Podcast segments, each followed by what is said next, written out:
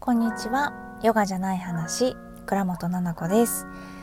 はい今日ね土曜日のお昼ですね。皆さんはいかがお過ごしですか？私は今日はあのオンラインサロンのねあの本当につい最近始めたばかりのオンラインサロンがあるんですけどヨガの先生だったりとか、まあ、ヨガじゃない先生もいるんですけど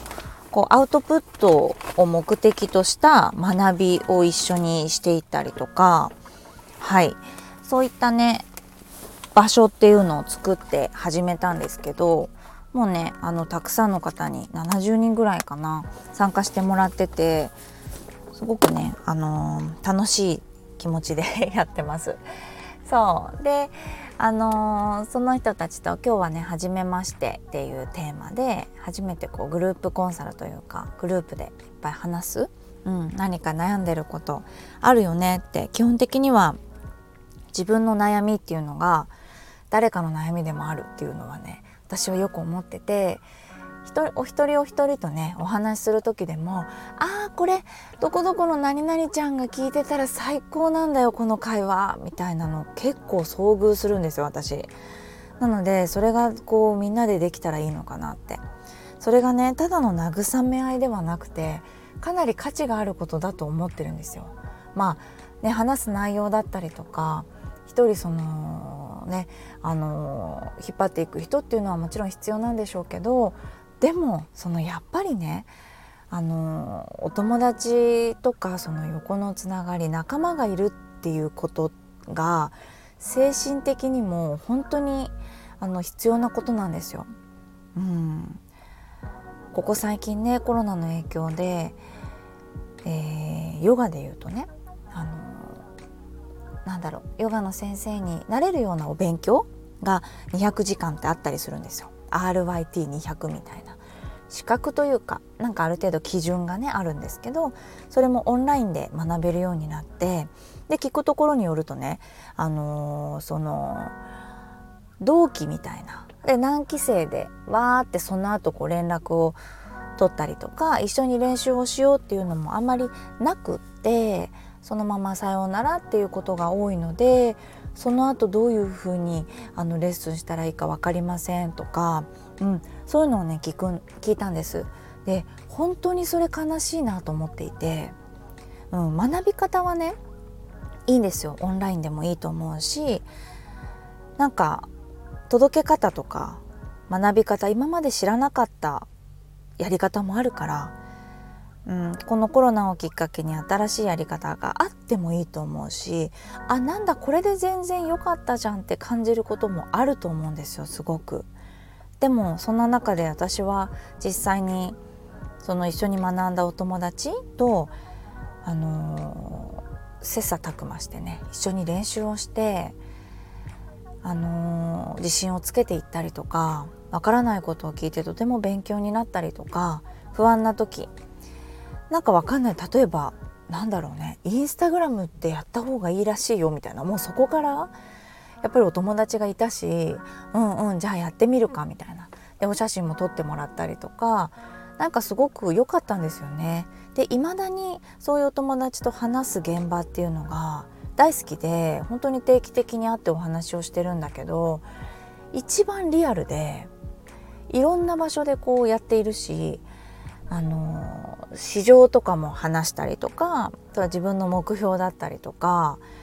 そういうことも話せるのでやっぱり大事かなって思ってるんですよ仲間的なところが。うん、でこれねただオンラインの学びだけじゃなくても私旦那さんがテニス習ってるんですけどテニスのあのやっぱりレベルで分けられてるじゃないですかクラスがね ABC みたいな。でそこのクラスでなんかこう話が合いそうだなみたいな方に声をかけてで連絡先を交換してなんかスクールがない日にみんなでねあのコートを借りて練習をしたりしてるんですよ。ですごい楽しんでて部活みたいじゃないですか。ね、でレッスンであったら「あどうも」みたいな「この間どうも」って言ってやっぱりおじさんでもそうやってやってるっていう仲間があの良いすごい楽しいんだよねっていう風にうちの人は言ってるのでやっぱり良さってあるよなって一人ぼっちじゃやっぱり寂しいよなっていうところ、うん、すごく感じてます。なのでこういったコミュニティだったりとか場所っていうのをあるとすごくいいのかなって思いました。うんね、参加してくれてこれを聞いてくれてる人もいると思うからありがとうございます。ねラジオ聞いてるよってそこの場所でもね言ってくれました。ありがとうございます。あの新しいなんか音声 SNS クラブハウスっていうものかな？なんかできましたよね。すごい話題であのアーカイブに残らないっていうところに私は惹かれたんですよね。なんでだろうラジオもこれ残るじゃないですかスタンド FM もね残るしあとはあのインスタグラムとかもねアーカイブに残すか残さないかって選べるけどアーカイブに残してくださいって言ってる人多いし、うん、私も講座だったりは全部ごあの後日見れなかった人にお届けしてっていうのをやってるからなんかその時しかないこととかいいんじゃないかなっていうふうに思う。あとこうして一人で喋るんではなくて誰かと誰かが喋っていることを聞けるっていうことですよね多分。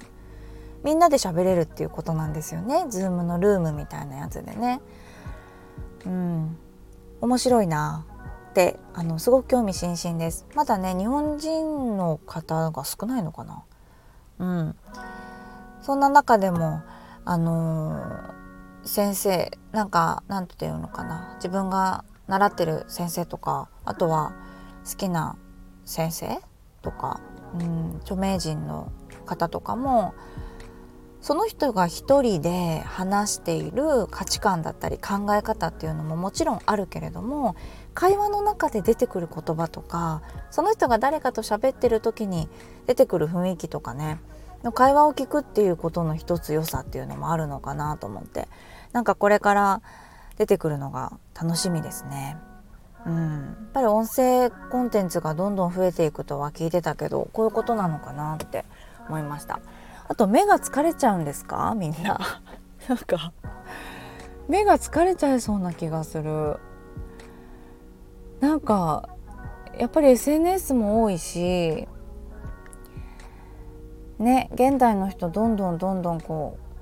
う耳で聞いたりとかながらでできるようになってきてるのかな？っていうのあります。でも私は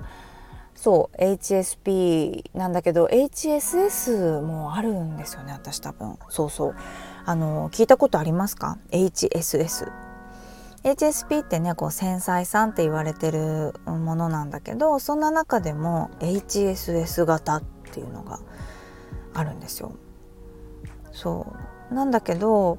あの刺激をね求めるってことなんです HSS 型は。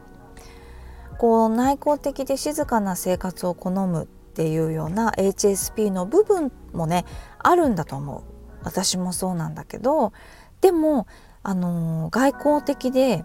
好奇心が強いタイプって書いてあります。人との関わりがねでも好きなんですよ。でもね疲れちゃうみたいな、うん、でやる気満々で取り組むけどやっぱ飽きやすいからゴールにたどり着かないとかでいろんなことを同時にやらないともう無理だったりするんですよね。私もついこの間言ったかもしれないけどドライヤーしながらだからドライヤーだけするっていうのが無理だったりとかお風呂にただ入るっていうことが無理だったりとか苦手なことなんですよね。瞑想しながらご飯食べるとかないですよ。瞑想は瞑想でします。だけど瞑想が必要だなと思ってやってます。もう頭の中がずっと何か喋ってたりとか何誰かが喋ってるのを聞くか自分が喋ってるか何か物事を考えてる時なので疲れちゃうのでね頭の中が。そう。だから次から次にやることが思いつくんですよ。やらないといけないこととかやりたいこととかがどんどんどんどん頭の中で思い浮かぶ人っていうのは HSS の方って言われてるみたいです。うん、なんかもし興味があったらねその HSS 型 HSP っていうのも出てたりするので見てみてください。ね人口の6%だって。だから HSP が人口の20%でしょ？そんな中でももっと少ないね。じゃあ、うん、確かに HSP の中でもすごい元気 って言われるからそうなのかもしれないですね。面白い。もしね興味があったら見てみてください。アクティブな人が多いのかな？うん。そうそうそうそう。だからねだからこそすごくこううん疲れちゃって要はアクティブに見えるから周りから理解されなかったりとかしてなんか難しいこともあるみたいです。不思議。ねなんかどうだろう。たくさんチェックシートとかそれを専門に教えてる先生とかもいらっしゃるみたいだから。よかったらね見てみてください。あのー、クラブハウスね私あの7個倉本でやってますけどもしあのー、やってる人がいたら教えてください。私もなんかまだ全然よくわからないんだけど何をしてたのか。うん。フォローさせてもらいたいと思います。うん。はい。そんな感じで今日はね、えー、土曜日のお昼に収録をしました。聞いていただいてありがとうございます。またこういうことに関してのねレターだったりもあのお待ちしています。それでは聞いていただいてありがとうございます